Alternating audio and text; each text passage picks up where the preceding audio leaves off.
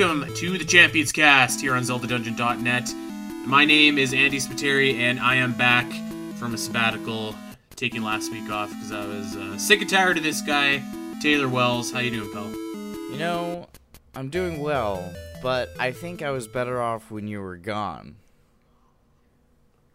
If I had a nickel for every time that I heard that in my life, I'd be a slightly richer man than I am right now. Only Um, slightly. how was last week? Uh, I listened to the show. It was a it was a great job by our uh, filling in host Kevin O'Rourke. So shout out to him. I- Um, did you have fun? yeah, I always think when Kevin shows up, it's it's usually a good time. Um, he and I had a lot of fun, really kind of going into stuff that we don't normally go into on the podcast, like D and D and uh, a few more like lore based things. But all in all, it was it was a really fun time. Really good, really good, relaxing show. That is good, and we can't wait to have uh, Kevin back on. And I'm sure that we probably will, as the Zelda Dungeon Marathon kind of gains steam and starts starts kicking it into high gear. But uh, for this week, we've got a good show for you. Uh, we're gonna count down our top ten Game Boy games, the OG Game Boy. Of course, it turned uh, 30 years old uh, a couple weeks ago, and we're a little bit late to the party, but whatever. We wanted to uh, to pay homage to the original handheld, so uh, we we put our heads together. We were gonna get a list. We got our list. We're counting them down, ten to one. So yeah, you can look forward to that. We're also gonna run through. Uh, Zelda Dungeon just had a massive feature go out where all of the different editors got together and pitched their own dream Zelda spin-off. So there's a lot of uh, different cool stuff in there that I can't wait to to dive into. Have Have you had a chance to read the whole thing yet, Taylor? I have not, but I got about halfway through, and I think some of these are, well, really just spot on. There, there a lot of these I, I've kind of wanted myself, and I think our editors did a really good job of kind of brainstorming and, and coming up with some really neat ideas, uh, and and ones that are actually pretty plausible, not just you know out of, out of left field. Hmm. Yeah. The worst part about the list is that these games do not exist. Uh, because after reading some of them, I was just like, yeah, I would totally play that. Um, I think you and I are a little bit faster and looser when it comes to Zelda spin-offs. Like a lot of people are are fairly protective of the Zelda IP, and I I think that uh, perhaps we are a little bit more willing to uh, to let that IP go where it may. But um, you know, there was a lot of really fun stuff on there that uh, I was excited to talk about and to read. Uh, so we're gonna get into that. But before we do, Hold on, hold on. I I have to also just point out how incredibly irritated I am at you right now because like one of the ones that I did get to in that post was yours and I cannot actually I can believe but I didn't want to believe how shamelessly you decided to use the Final Fantasy VIII artwork in Photoshop Link and Zelda. I I can't believe that it took you a week to notice that. To be honest, so for a quick quick tangent here, quick side story. Um, for this particular article, I was searching a bunch of like uh, Zelda, you know, cross uh, Assassin's Creed, Zelda cross Animal Crossing, and of course, mine, as we're going to get into, is a uh, Zelda RPG. And there is an artist, and I'm so sorry to him, I forget his name, but he did um, mashups of like the Final Fantasy font with the little designs in the back, but they say Legend of Zelda and stuff. So like really really cool stuff. If you Google Zelda times Final Fantasy, you'll find it. And uh, I picked the I picked the Final Fantasy VIII slash Zelda mashup specifically specifically for you, Taylor. So there you go. It's okay. I got a daily debate coming out in a week or so that has your name on it, specifically for you as well. That was a great little image, though. Hey, like um, It is. with uh, with Zelda hugging Link, or I guess Link hugging Zelda. Yeah, it's, it's um, it's very fitting. Like, I eh, of all the like crossover artwork, artwork and stuff like that, like the Assassin's Creed one is really good too. But that one, um, that one looks like it could have been done for Zelda at some point. You know, if it hadn't already been done by Final Fantasy. And so I, I just really loved it. Um, so go out of your way to Google that. It's it looks really cool, and we're gonna dive into that. But uh, before we get there, Taylor rudely interrupted me, so I'm gonna try and bring it back. Um, I want to talk about Cadence of Hyrule. and specifically why we haven't heard anything about it, and specifically the fact that this is a spring release and it's May the 6th by the time you're listening to this, and uh, we haven't seen or heard anything about this. So, um, you know, I, I don't think that it's been delayed. I don't think that it's. I don't think there's anything wrong with it. I just find it perhaps a little bit strange that Nintendo is seemingly going to go the route of like, oh, by the way, this game is out today. Like you can buy it today when there's um I guess a lot of uncertainty or a lot of people aren't familiar with this, whereas maybe a more traditional build-up would have would have helped it. Uh, you know, in, in terms of like getting the point of the game across to Zelda fans and stuff like that. I just I find it odd that we haven't seen or heard anything about it since the original direct. I wonder if it's one of those things. I I, I mean we we're seeing a lot of this from Nintendo recently. Like for example, a lot of stuff with Smash. Like for example, Joker. They're like, we got an announcement that he was going to be the DLC character. Then we heard absolutely nothing until the day before his release. And yeah, pretty, pretty, much. I, I'm really wondering either is this either Nintendo's new strategy for marketing, just saying it's like, look, we'll tell you that it's coming, but we're not going to give you any information until we're about to launch it because we're tired of, um, I guess maybe not planning out our release schedules as well. I I, I don't know. It just it, it strikes of Nintendo either just not having anything or just not caring as much about their I guess side projects you want to call it. I don't know. You can't really call Smash Brothers a side project, but stuff like Cadence of Hyrule could definitely qualify. Um, yeah, it, it is strange, and actually, since you brought up Smash Bros, I'm, I'm a little bit uh, surprised that we haven't heard anything about the next downloadable content fighter. Which, I mean, that le- that leads me to believe that at E3 there's going to be like one or maybe even two fighters that are available that day. I'm hoping they just announce the whole roster. Well, I you know what that could be a possibility. Um, I, I think that they'll announce like one one or two characters. One will be available that day, and maybe one will be available in like a month. But um, it, it is strange that we haven't seen anything. But I think it's even stranger that we haven't seen anything for Cadence of Hyrule. I thought that this game could really use like um, a spotlight to just show people exactly what it's all about and kind of sell it to a lot of the Zelda fans because a lot of the, the Zelda fans that I know, um, they're just like, yeah, this doesn't really look like my thing. I think I'm going to pass on it. And um, you know, as as Rod pointed out a couple weeks ago when he was on the show, the the game that it's based on is actually a really fun game. And it, you know, if you're a fan of the Zelda series, you'll probably connect with it. It's just kind of it's weird that there's no hard sell, I guess, or there hasn't been yet. Assuming that this game is still a spring game, because I mean, you can't call a game that comes out in June a spring game, right? Like that's a summer game. I would. Uh, am I crazy so. there? No, no. I, I, yeah. I'm with you on that one. I, I wonder. Do you think that maybe we're not hearing anything from Nintendo because Nintendo just doesn't really put any stock in it? I don't think so. I mean, if they didn't put any stock in it, I, I feel like it wouldn't have got made you know they obviously see something in the developer of this game and that's why you know that's that's why they have this license but um, you say that but then i don't know I, games like Tingle's Rosy Rupee Land come out where they put like no advertising whatsoever for it in certain areas and it's still a great game but like they just don't really do anything for it marketing wise yeah uh, it, it's strange um, actually, speaking of Tingle's Rosy Rupee Land, by the time you're listening to this, my uh, my deep dive into that game is finally going to be published on the site. So uh, check that out.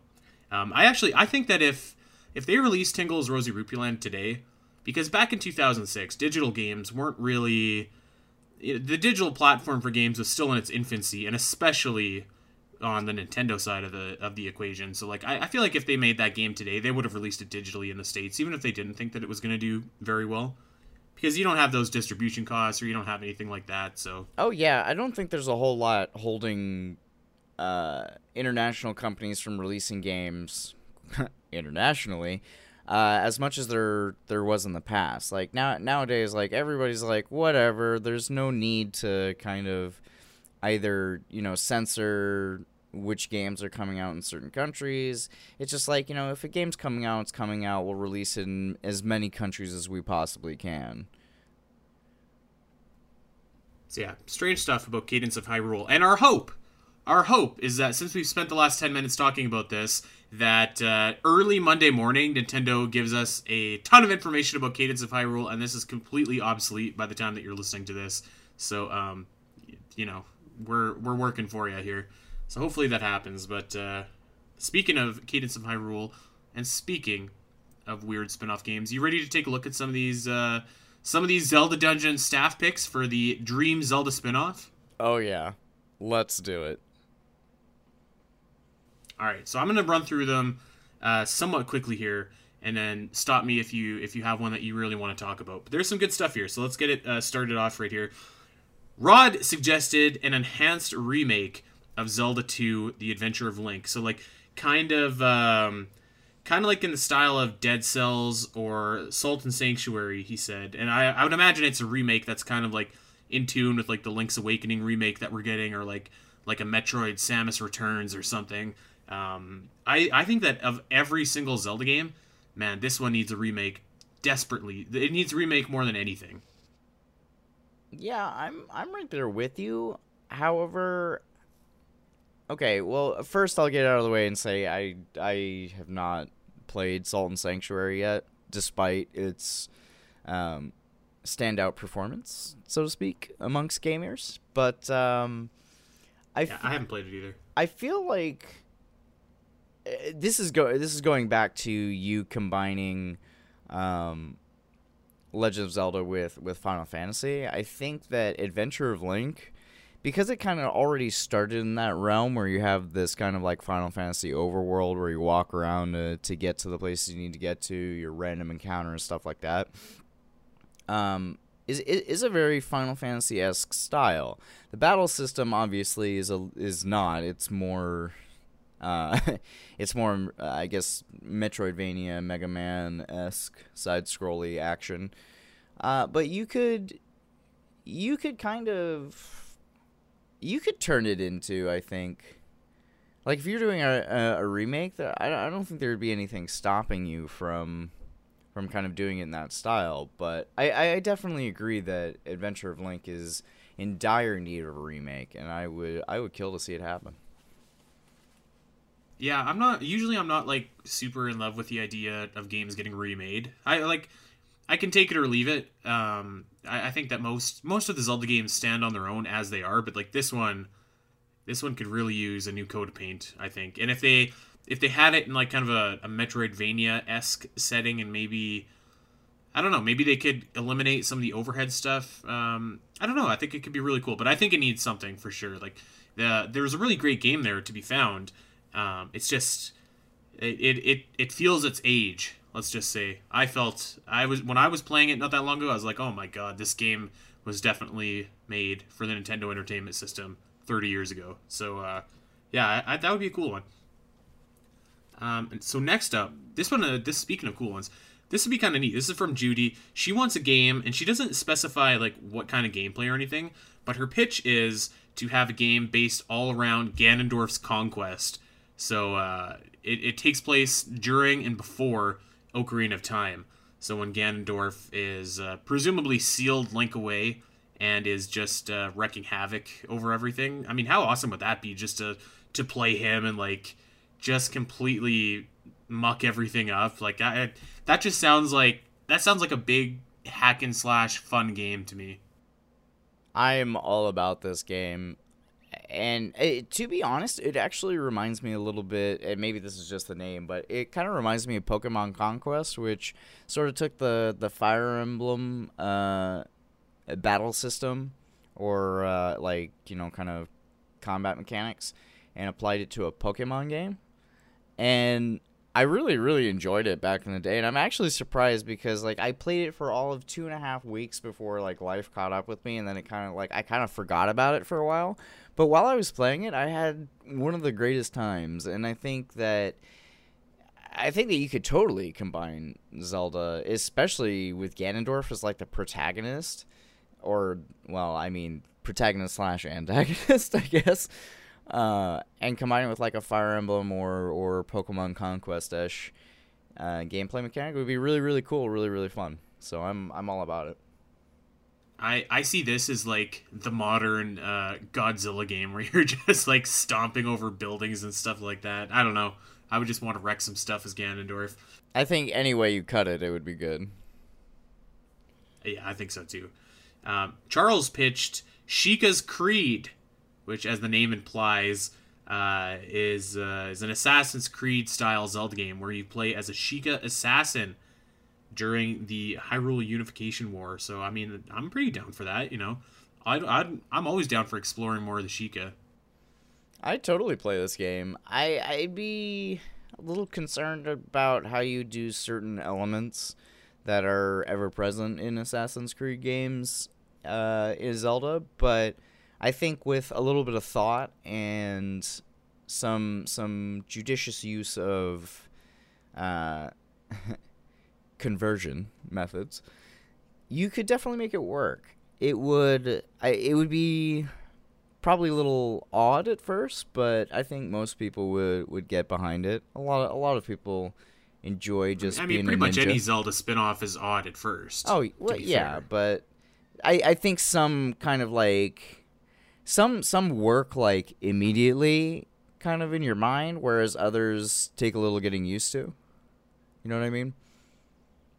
Yeah, I I don't know. I don't I don't have a hard time imagining this actually. Like, yeah, the when I picture Sheik, and maybe this is just from Smash Bros, but like she's very graceful. She's very um, fluid in movement. So uh, I, I think that that would translate well to like an Assassin's Creed style game. I think like you know obviously there's weapons and there's assassinations in that game, but I think the the key aspect of Assassin's Creed is just that uh, fluidity of movement. That's kind of the the key.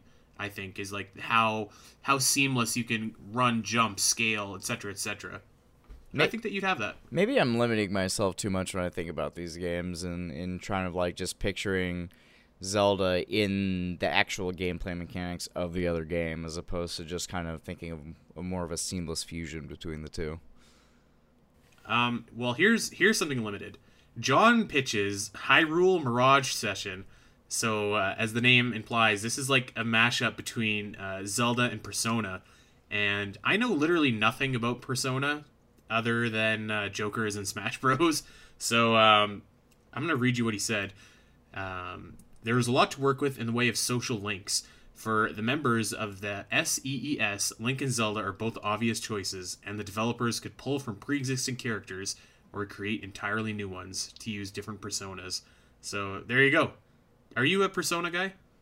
Uh, I've played Personas three and four. I've missed out so far on five, but I I'm looking to get my hands on it. Okay. Well, I hope that makes sense to you because it doesn't make sense to me. It, it, it does. Like, okay, so this is again, this is one of the ones where I was just like, okay, well, you know, it it takes some getting used to, but I think I would play this game just specifically for that aspect, the fact that they are they're a little wildly different in my opinion, to be kind of just mashed up like that. But I would pay to see it happen. Let's put it that way. Well, and I mean that was one of the weird games for the Wii U too, was um, Tokyo Mirage Session, which had Fire Emblem Persona. So like, I it's it's not it's not impossible. No, definitely not. Means, you know, so uh, that would be definitely interesting. This one was maybe my favorite pick on this entire list, though. This is from uh, senior editor Kristen Rosario, and he calls this Cucco's March. So this is this is a Zelda game where the core concept is based on Pikmin, except instead of Pikmin, it's a legion of Cuccos that you have following you around. Does that not sound incredible? Dude, that artwork alone that he picked, I would I would buy this game in a heart heartbeat. If that was like the the the box art. I'm I'm gonna jump in and take credit and say that I picked every single piece of artwork in here. I love it. I Not patting myself on the it. back, but also kind of patting myself on the back. You kind of deserve um, it. this, yeah, so, like what did that? Would that be absolutely incredible? I absolutely. You know what it also reminds me of? Did you ever play a game way back in like the 90, 90s and maybe early two thousands? I don't know if it was still going around, but Lemmings.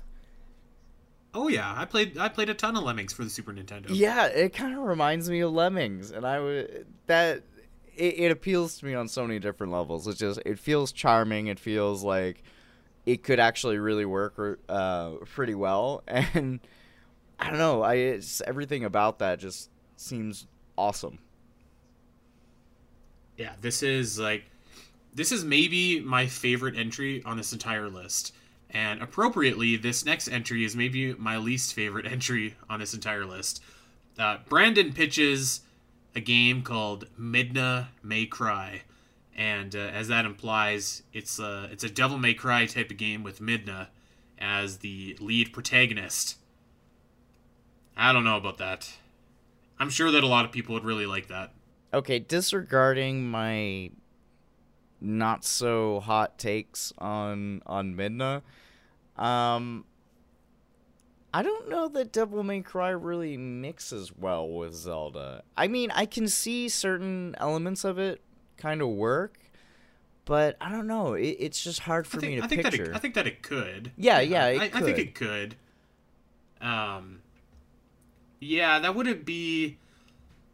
It wouldn't be my favorite, but I think that if you were going with True Form Midna, uh, she wouldn't look out of place in a setting like that. And if it was set in the Twilight Realm, that wouldn't be too terrible. You know, it could be it could be neat. I definitely agree with Brandon in thinking that maybe, like, especially because Midna being the protagonist and all of it, and again, as you point out, as her her kind of true form, I think it kind of lends itself a little bit more towards Bayonetta than De- Devil May Cry, but I don't know. Still, it, it, it, for some reason it just feels weird, and and this is me completely discounting my, you know, my opinions towards Midna. I you know I'm trying to look at this game from from an objective point of view. And I'm, it's it's just really hard for me to picture.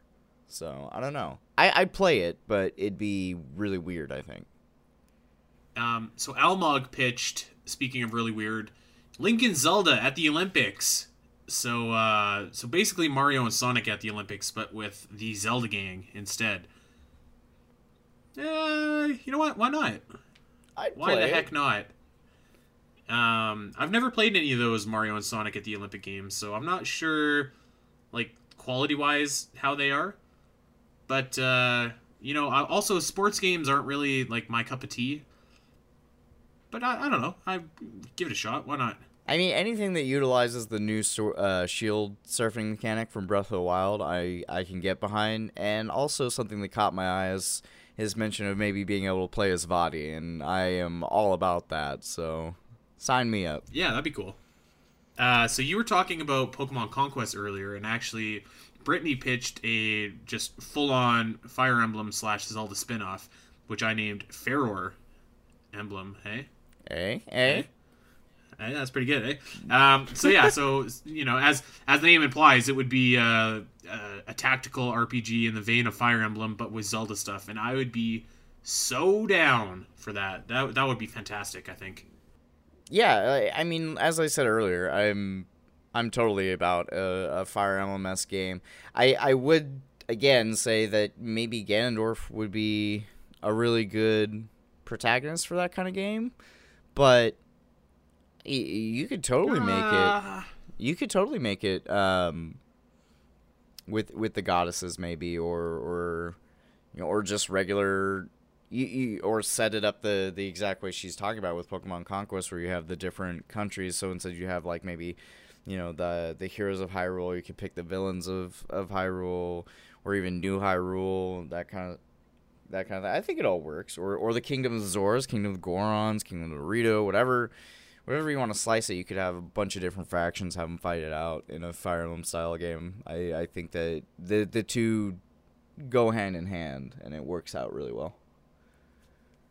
Yeah, I think I would like maybe a more just like traditional um, story where like you have Link, Zelda, and then maybe like your your Legion of Knights or like the side characters that you meet. Because I mean, you could you could take a game like um, let's say Majora's Mask, and you could pick out probably twenty people in that story that are you know part of a side quest or something like that that conceivably could join your party if you were doing it that way. So I, I think I'd like I think I'd like the big epic like Zelda versus Ganondorf at the end, but I like either way. I think that would be fantastic because I I think that Fire Emblem is like one of the best Nintendo series going right now. So that that would be a crossover I'd totally get behind. I agree. I, I think uh, as long as we don't have the ridiculous fan service shipping slash relationship mechanics that we have in most Fire Emblem games, I can do without those. That's that's the only thing I want from that game. Oh no.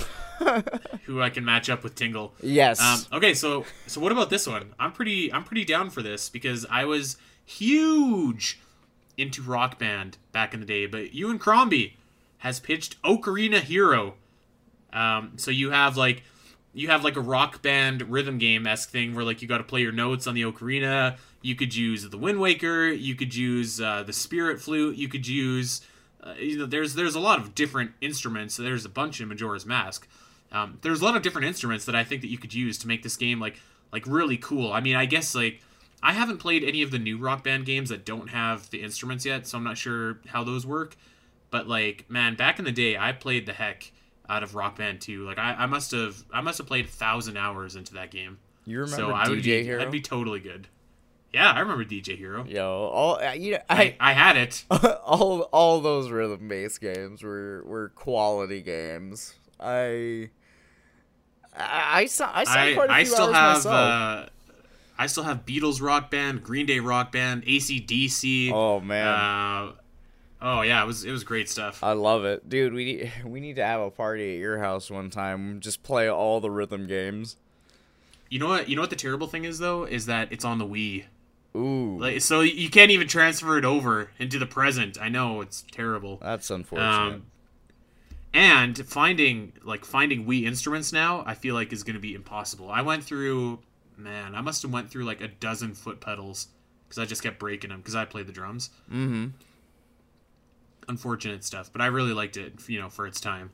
Funny, Um, so yeah, funny thing here though, I it's this happens a lot with you, and for a guy who like despises Ocarina of Time, he sure as hell mentions it a lot in in creating like new stuff.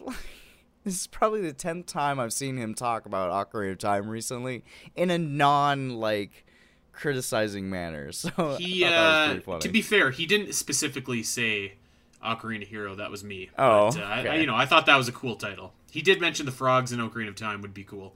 So uh, you know, whatever. He can just suck it up and uh, have his game be called Ocarina Hero. Um, so Matt pitched a game called The Hylian Knight, which is kind of like a, a Zelda slash Batman Arkham series uh, slash Shadow of Mordor kind of game. And like I almost feel like that's pretty much what Skyrim is like to, to Breath of the Wild. Like I feel like Skyrim is like an Arkham version of Breath of the Wild almost. It, what do you think about that? uh in a loose kind of way, sure. Obviously, obviously not in a combat way, but like in a tone slash aesthetic kind of a way. Yeah, yeah, for th- that I can see. Um I think I see I see where he's going with this and I definitely think uh, maybe more of a Shadow of Mordor style would fit it than hmm either Well, I mean, Skyrim works absolutely, but if I'm thinking of a game that I would want to play or would want to see in that kind of style, I think I would definitely lend more towards Shadow of Mordor, if only because I've already played Skyrim a million times and created Link in various ways through various mods or even through the official Switch release. So I, I think Shadow of Mordor would be a little bit more appealing on that front.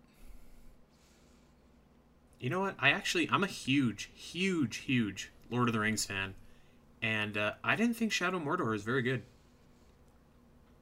I liked Shadow of War a little bit more than Mordor, if only because when I played Mordor, it felt like some things just weren't as polished or developed as they wanted to make it by the time of the game's release. But I actually really enjoyed the lore. I, I enjoyed a lot of the characters, and I thought that it, it delved into some things that um, the movies and uh, not necessarily the books per se, but definitely the movies didn't kind of really explore too much, and I and I like that it provided that um, it provided that avenue for people who may not have read the books but are fans of the movies to kind of get a, li- a little bit of a deeper dive into the vastness that is the Lord of the Rings uh, series. You know, you know what though? So- Like, I, I think that was my problem with the game though. is because you're. I, I mean, obviously that's what the game is called, but like you're just stuck in Mordor, and it's very bland and it's very drab. yeah, It was. It was like playing Twilight Princess. It was terrible. you know what? Um, also, You're right. also, the game. The game's performance sucked. It, it must have crashed on me like eight times. Oh, really? Yeah. I didn't. I didn't and I so- experience by that. like by the fifth time I was like I am so done with this but I, I've already like I've already put in a bunch of hours like I might as well finish it Huh. That that's weird. I, I didn't really encounter many of those issues.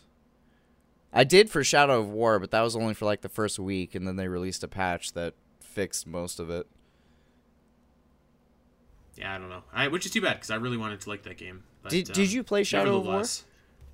no I didn't You should. I I think you'll like it more than Shadow of Mordor. It's still kind of drab and dreary, but it improves on a lot of things that that Mordor did did good, but didn't quite flesh out. maybe I, I would I would consider playing that like you know in a couple years time when I have like or when, when the game is five bucks at the pawn shop or something like that but uh, I yeah I just I wasn't impressed with the first one which like I said I'm a huge Lord of the Rings fan and I really wanted to be Makes Um, sense. So it's just too bad. So we're gonna let's do let's do one or two more, and then we'll leave out the rest for people to go and check out on the actual website here. But um, I thought that this one was kind of cool. Simon pitched Cabin in the Lost Woods. So uh, as the name kind of implies, it's like it's a horror game set in the Lost Woods or the Sacred Grove or like some kind of foresty area. And he kind of he basically says like the game could kind of could kind of run similarly to how uh, Eventide Island works in Breath of the Wild, where you have like very limited resources, and it's you know you're you're scrounging to find anything to make that work. So um, I, I'm pretty I'm pretty down for this. I I like horror games, and I think that you know I think we've talked about it on the show before, but I think there's a lot of material for Zelda that could make a pretty scary game. I agree. Absolutely. And honestly, like I don't play all that many horror games. I, I kind of restrict myself to Resident Evil, Fatal Frame, and you know, the odd Silent Hill here and there. Um, so I, I'd like to expand my horizons a bit and you know, Zelda doesn't have all, it has those elements in it, but they've never really done too much with it, and I think that this would kind of be the perfect avenue for it. So I, I'm about it. I would totally pick it up, and I'd totally give it a shot. Um, so the one I want to end with is is mine. Sorry, Of um, course. but I do want to talk about it. Uh, so mine was a Final Fantasy esque classic turn based RPG. So like in the Final Fantasy IX style or Final Fantasy IV style, everybody has a certain job. This would take place uh, during the seven years between uh, Ocarina of Time, young Link going in and coming back out. So Zelda, Zelda's doing something with all the sages. She's waking them up, and she's uh, she's trying to fight back with Ganondorf here. So I thought it would be really cool. I thought like you know the sages just represent such a such a great cast of party members. You could have Zelda as like a black mage slash kind of white mage that uses that kind of uh, you know powerful attack magic. You could have uh, Saria as the white mage that you know also has maybe some earthy kind of magic stuff. Uh, Darunia would be a knight. Obviously, the guy's big, heavy. Ruto could be a blue mage, just uh, kind of a middle of the road character, able to copy other people's moves. Uh, Impa is a dragoon. I think that makes sense. And uh, is a thief.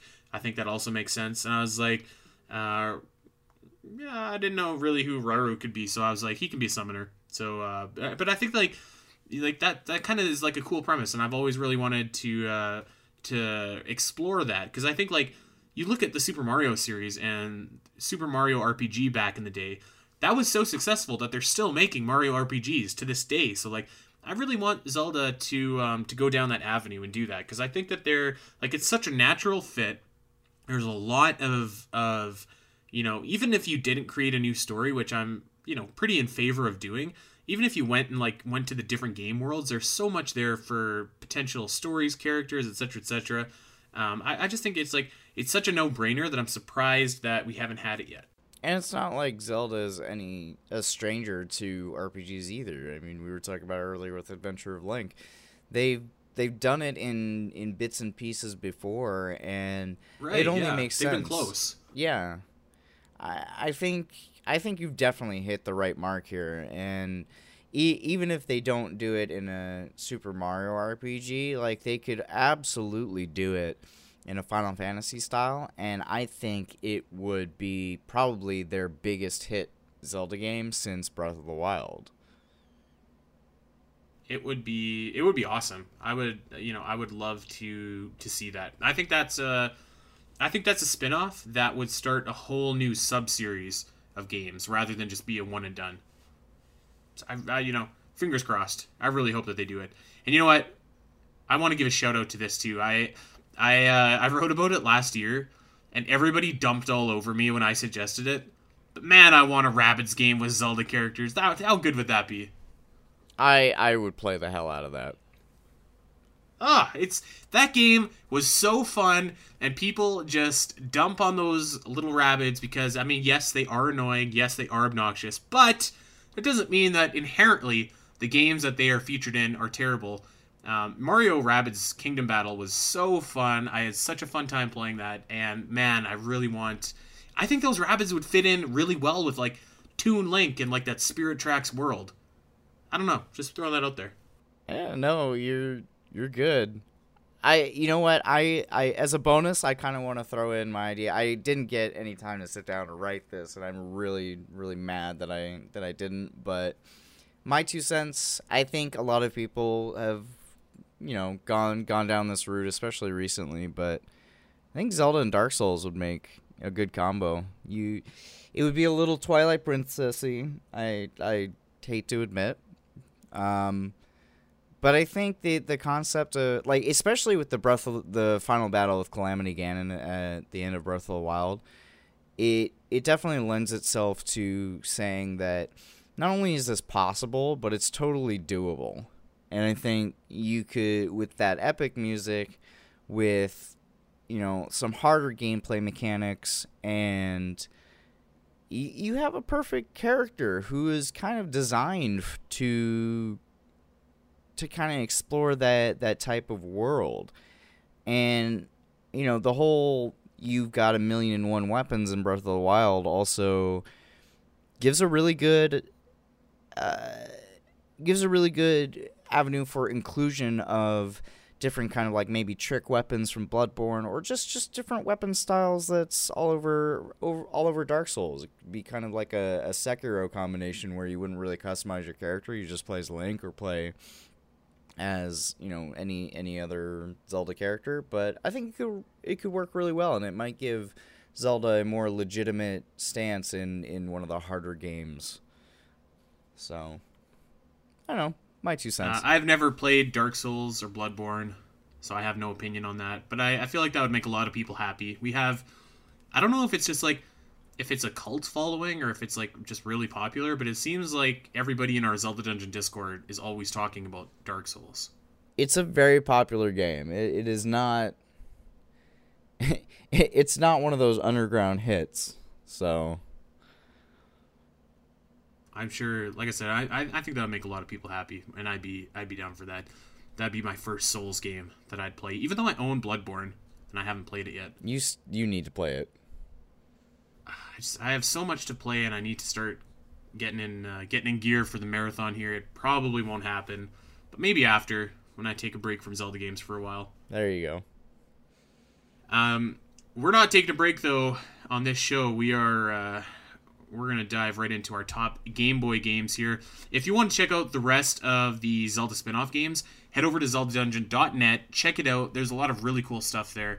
Um, whoever put that list together is A, really good at finding images that fit these uh, these games, and then B, also really handsome. So make sure that you uh, check it out.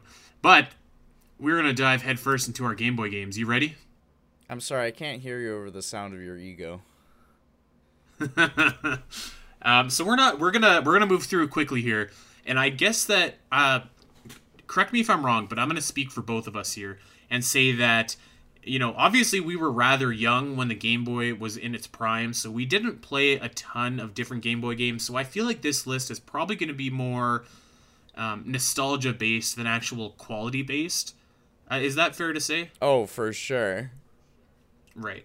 Um, so keep that in mind, and then um, you know, I guess I guess with that being said, let's do it. Um, how about you kick us off here, Taylor? All right. Um, I'm gonna start off with a little game called Mortal Kombat 3. And I'm going to do this because it's in honor of Mortal Kombat 11 having released last week. And oh my god, is it awesome! And the Switch version is available, so go pick it up. But Mortal Kombat 3 uh, was ported to the Game Boy. Um, and it was actually. It was like my first taste of being able to play one of my favorite fighting games on the go.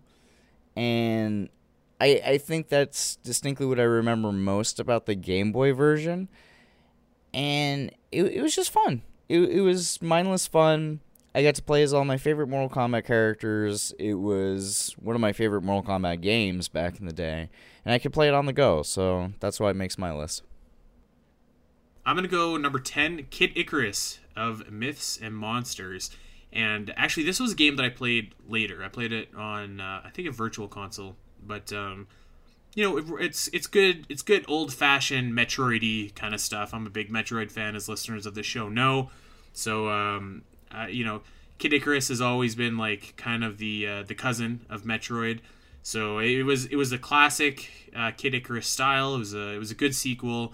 Not a very long game, but uh, for when you put it in the context of, of when it came out, I thought that it was quite good. Makes sense to me. All right, my next game is Gauntlet 2. Uh, I've I've always actually been a really good fan of of the Gauntlet series.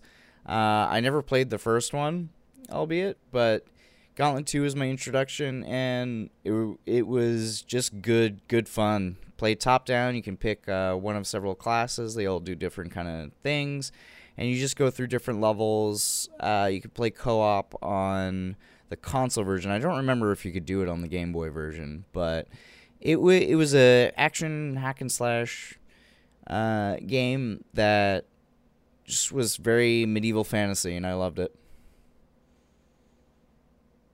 I respect that. Um, so this is probably going to be a curveball for some people here, but my number nine is going to be Pokemon Gold and Silver.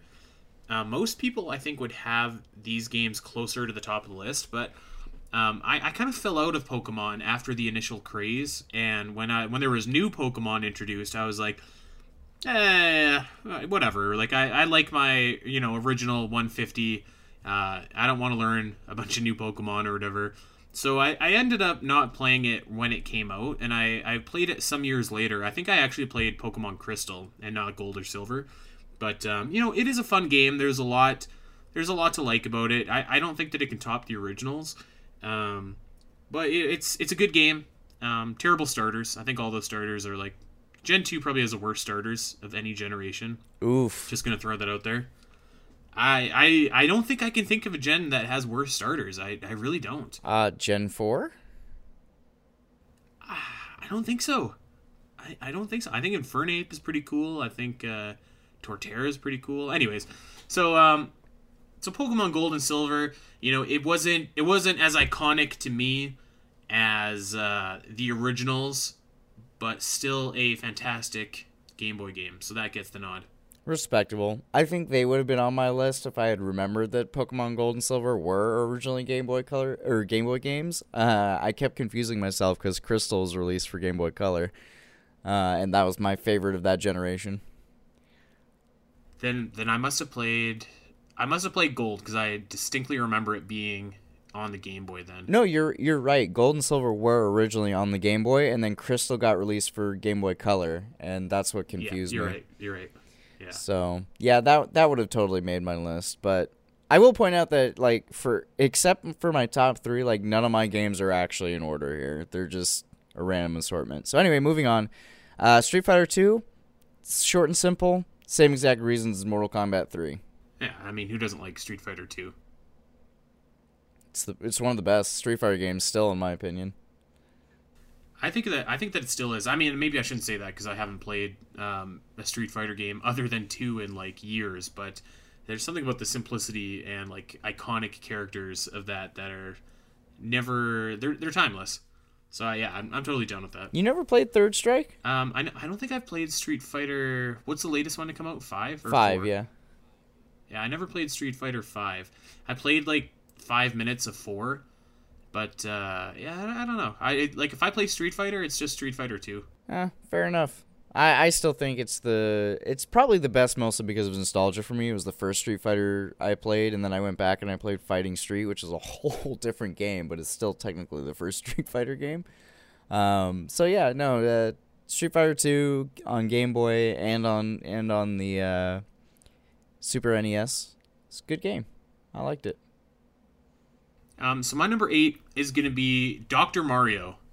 And I, I don't know if this or the SNES version was the original version of Dr. Mario, but this one was the one that I played first.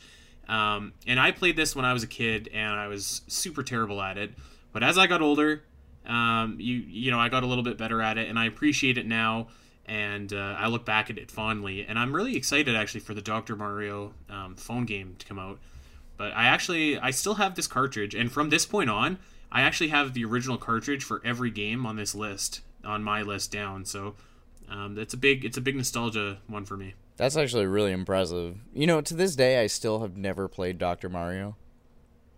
What? Yeah, it's one of the ones I just really. I, yeah, I, I just never. So my brother had it for the I think it was for the NES. He he had it and he just had it lying around and for whatever reason I just, I never picked it up and I never played it. It's it's one I've always missed.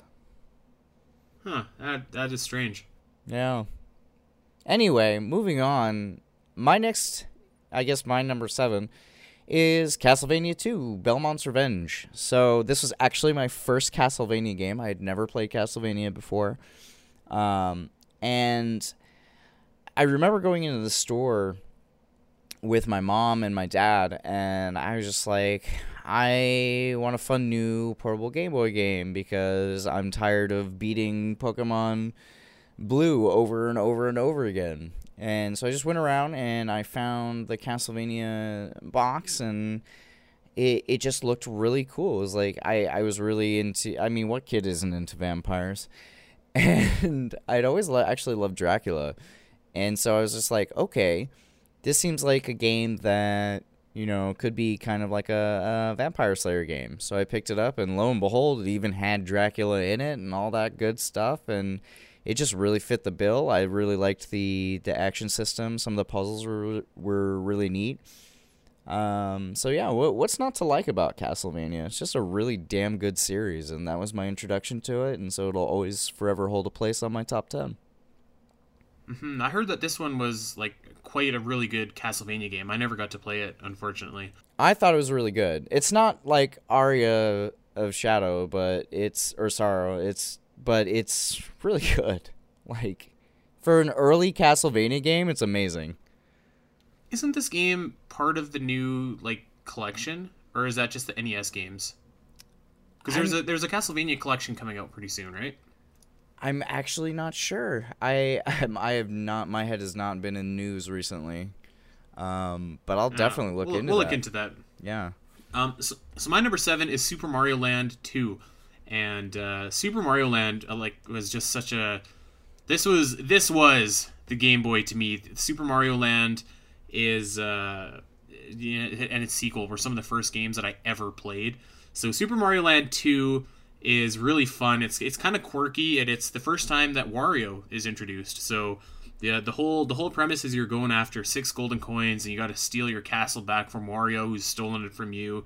Um, and it was it was basically a supersized version of Super Mario Land One, but uh, I, I had a lot of fun with it. I still, you know, I still have the cartridge, like I said, and it's good for you know if you're if you're spending a night in, it's still good for a quick play. So I, I quite like this game.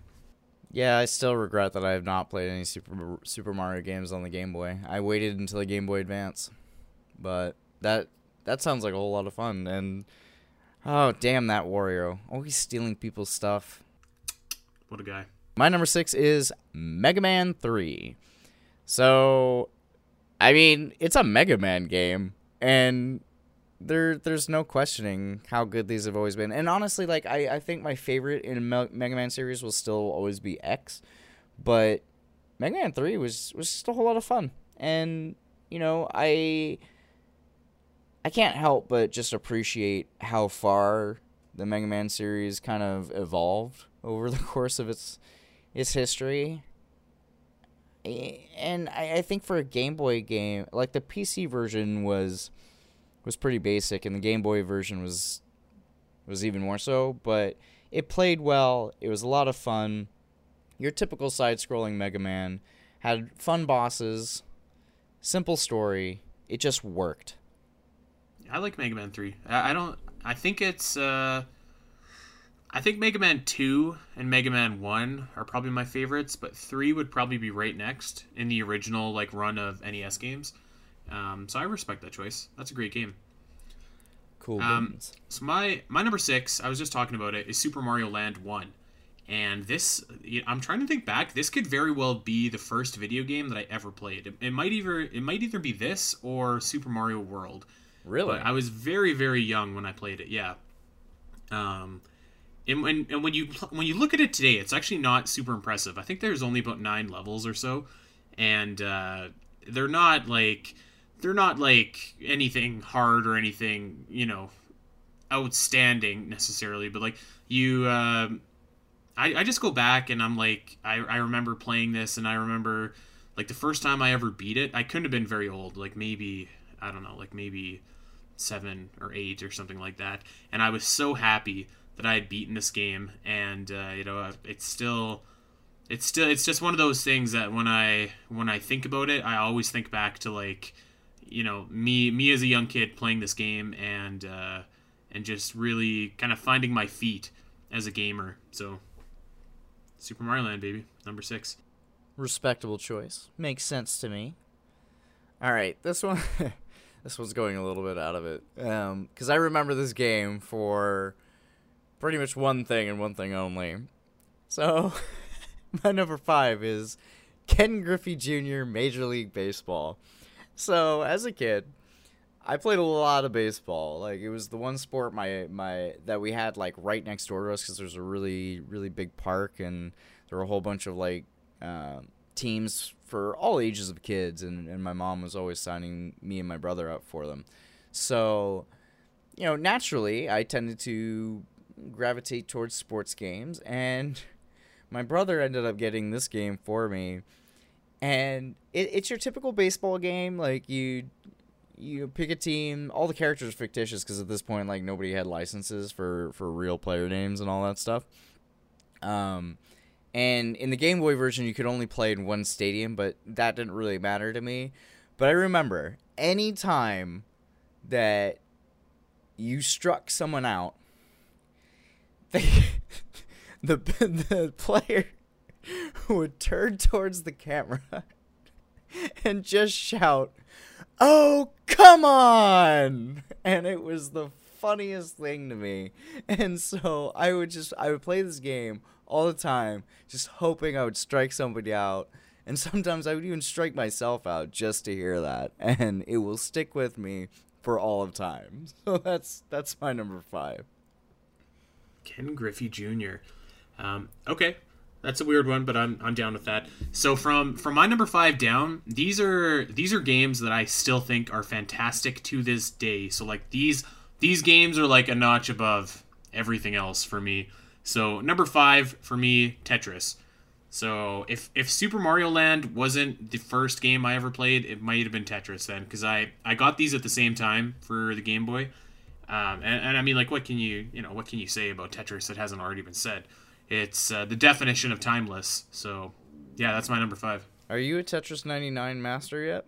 You know, I uh, I only played it like once, to be honest. Um, I downloaded it, and I just had a ton of other stuff that I needed to play and that I needed to do. So I I did about one round, uh, did not win, and uh, didn't really pick it back up. Promptly gave up. Yeah, pretty yeah, pretty much. Number four for me. Wow, this is the game that has spawned a thousand memes and a million one GameStop prank calls. That's right. The original Battletoads. Now, this game, I actually played it the other day just for nostalgia purposes.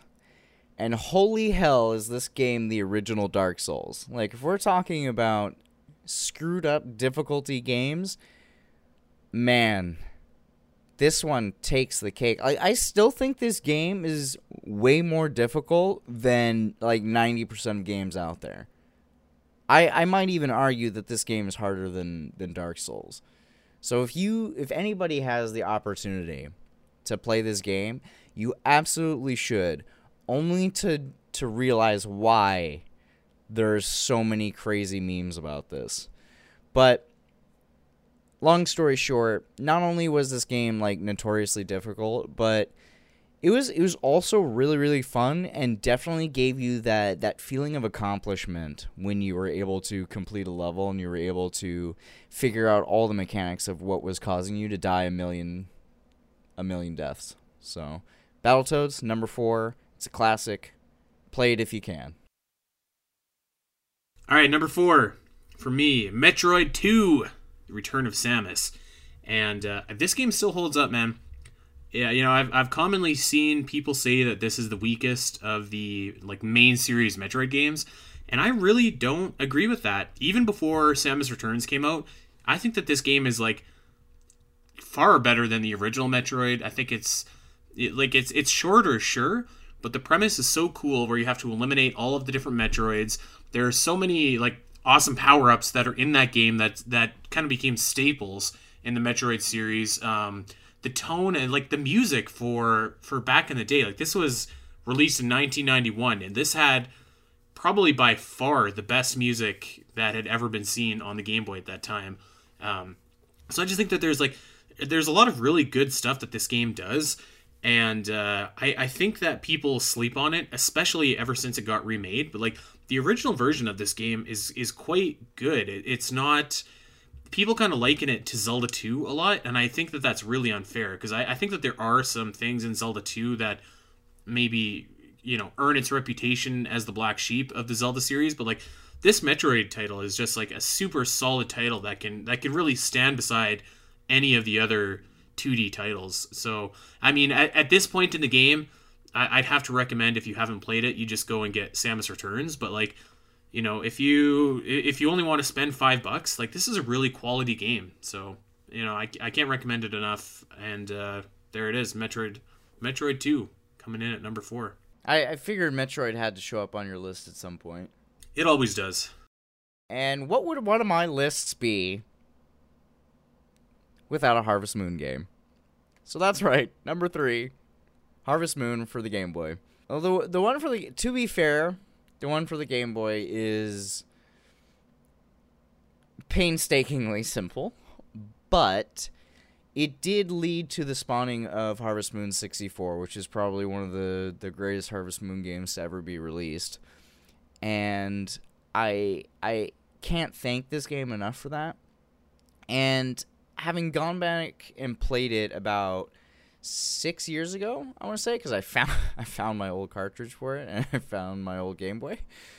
It it's the yes, it's it's nostalgia, but like I don't know. There's just something about playing a simple farmer, trying to you know grow grow your crops, make a living, sell it all. That just just appealed to me, and it, it it allowed my mind to kind of like enter spaces that I didn't think was was possible before, and it kind of just broadened my ability to kind of think outside of of myself and be able to kind of like gain ideas and flow with ideas that I just I just didn't do before. And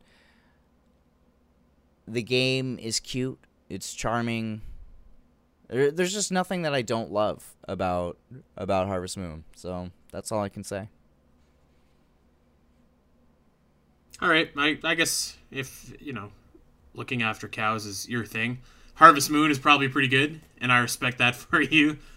But I, Taylor Wells, I'm gonna go super super old school and pick Super Wario Land for my number three game. And I actually played this about two weeks ago, in anticipation for making this list. Um, I booted it up and uh, played through it start to finish, and this game is still fantastic. You uh, you play, in, I think there's like 40 different levels and something or something like that, and uh, the whole game is is basically Wario trying to uh, to find enough coins to to buy his castle back from Captain Syrup, who has stolen it with the help of a magic genie. There's hidden gems in the worlds. There's a hidden like there's a hidden continent where there's about six extra levels. So it's just it's really cool. Like there's some really fun music. There's lots of really good levels. It's not. I mean, it was challenging to me back in the day. It's not challenging to me anymore. But there's like there's some really good stuff, and it just reminds me of you know when I was a kid playing that game and being stuck on the first world and not knowing for like probably about six months that there was a boss battle that I had to that I had to beat in order to get out of the first world and explore the rest of the of the game. So it put a smile on my face when I was playing it. It's a Wario game, so there's lots of like ridiculous stuff in there. Like Wario is kind of like Tingle. Like those games are kind of similar in my opinion in a way. So there's lots of like there's lots of like neat little um neat little like hidden things to do in that game.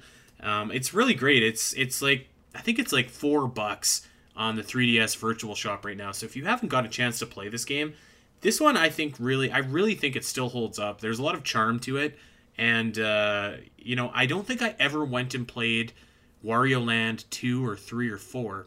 So after replaying this game, I think I'm gonna make that uh, a thing that I'm gonna do this year is go back and catch up on all of those different games because they were really good and really fun. You know, I might do the same. So we're at, we're at a point now. Our number one and number two are the same games, but in opposite order.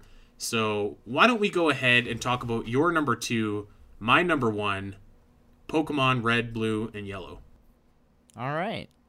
Um, Pokemon Blue was my very, very first Pokemon game. It's um, it was actually kind of a funny story. It's the it's very similar to how I ended up getting my N64 and uh, Ocarina of Time, in where I convinced my babysitter to purchase me a Game Boy and Pokemon Blue against my mother's wishes.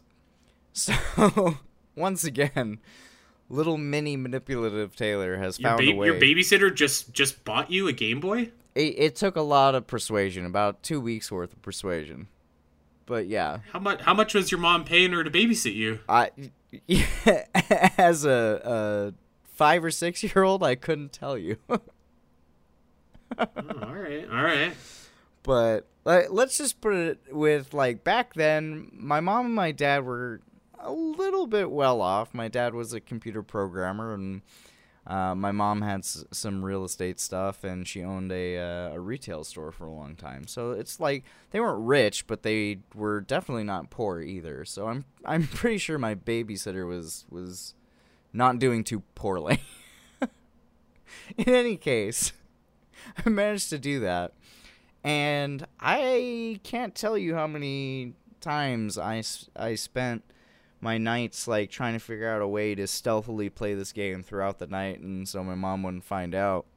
And I don't know, just I I got hit with the Pokemon fever and I picked Squirtle as my as my starter. And I've been in love with the uh, with the Pokemon ever since. He's still my favorite. And I still say to this day, like e- even though yellow version like really improved on a lot of things that that red and blue did, I blue is still my favorite, and I think it was just was the combination of oh hey you know I I'm this character who is going out into the world as a kid and like finding their own way. And it just it really appealed to me. There were tons of cute pokemon uh and and, and the battles were were a lot of fun. So what what can i say pokemon is amazing So I was a Pokemon Red kid. Um, Red was was the one that I got, and my brother got Blue. And I was I picked Bulbasaur, and like I really think that like your first Pokemon is always going to be your favorite Yeah. because I'm with you. Like Bulbasaur is my favorite Pokemon. Um, and I also agree like Yellow was nice, but it doesn't it doesn't top the original experience. Um, I'll also like I, I always aimed I always aimed my rival after my brother, and I named uh, Red after me, so that was always fun or whatever. But yeah, I mean this game just has it all. I think that this is the greatest Game Boy game, um, probably by probably by a good margin too. Like just the the whole concept of Pokemon is is so fantastic. The you know like it, it's a kids game, but it, it's the battle system is so deep in that game. Like the tight matchups, super effective moves, stuff like that. Like this was really like it was really an advanced RPG that was masquerading as a simple game for kids.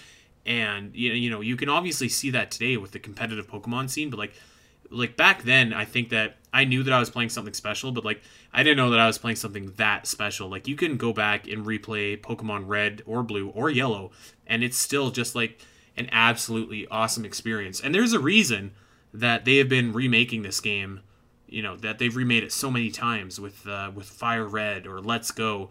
Um, the story and the the flow of that game is just so spot on and it's so like pitch perfect that you know it's just like it was almost one of those things that was instantly iconic when it came out and like i was definitely like you said like i was definitely involved in like the pokemon fever at that time. I had all the Pokemon cards. I was like watching the anime every day. So like I was I was full on into it. But you know, at the core of that, you just had these exceptional video games. And I think that if they weren't so good, maybe Pokemon doesn't reach the heights that it does. Because I mean, you have you know, you have a couple game series that have tried to replicate that.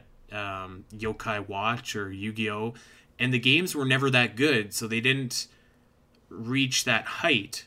So you know, I, I think that like the the legacy of Pokemon Red and Blue is really, you know, it, it's a strong legacy, and it really set the foundation for Pokemania, as it were. So yeah, that would be my number one. I can't agree more with you. I, I really liked what you said, especially about how you know strategic the games were. I think as I think as adults, like sometimes we don't really appreciate how how much some of the games we played as kids really really shaped us and molded us, you know, in in our in our growing lives. And I think that the Pokemon games were very very deceptive in how they taught at least in my case like they taught me to kind of think outside the box. They taught me how to you know think a little more tactically to actually like use my brain as opposed to just running into every Pokemon battle and praying my Squirtle can tackle, you know, a type disadvantage to death. And I like there there's just so much about the game that was just so good. Uh, I I couldn't this, think this is the first game that I like took the team concept and, and I still yeah. use this concept to this day. But I would like I would form a team of different types and uh, like like really these these types would have moves that could handle any particular Pokemon that came at me. So like if somebody was using a fire Pokemon and you know obviously Venusaur wasn't gonna gonna do the job against that, I would switch out to my water Pokemon or like yeah, it, it just taught you how to like think a couple steps ahead and always be prepared. For sure. And uh, funny, funny enough, you mentioned your rival. I think for the longest time, I just like let the the rival's name be default. But then, um, around like 2004, 2005, um, when I think that was around when the I want to say the third or the fourth generation of Pokemon was coming around, but I just started naming my rival Vaati every time, and I still do to this day now. uh, my rival was always my brother. Yeah, and and let's let's also give a shout out here.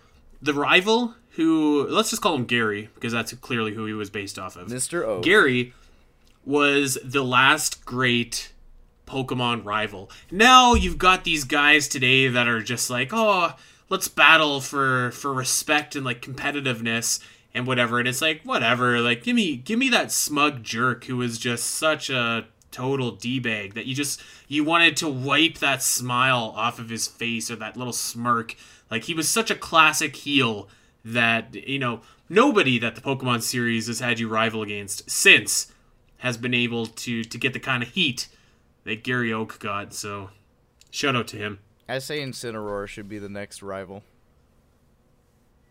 Maybe that wouldn't be that wouldn't be too bad actually. Just look at all those Um, taunts say- he does in Smash. They're they're great. It's too bad that uh, Incineroar wasn't wasn't around for Gary Oak to have back in the day. That's true. All right, so let's go on to my number two and your number one. I mean, what else could it be? The Legend of Zelda: Link's Awakening. You know, surprise.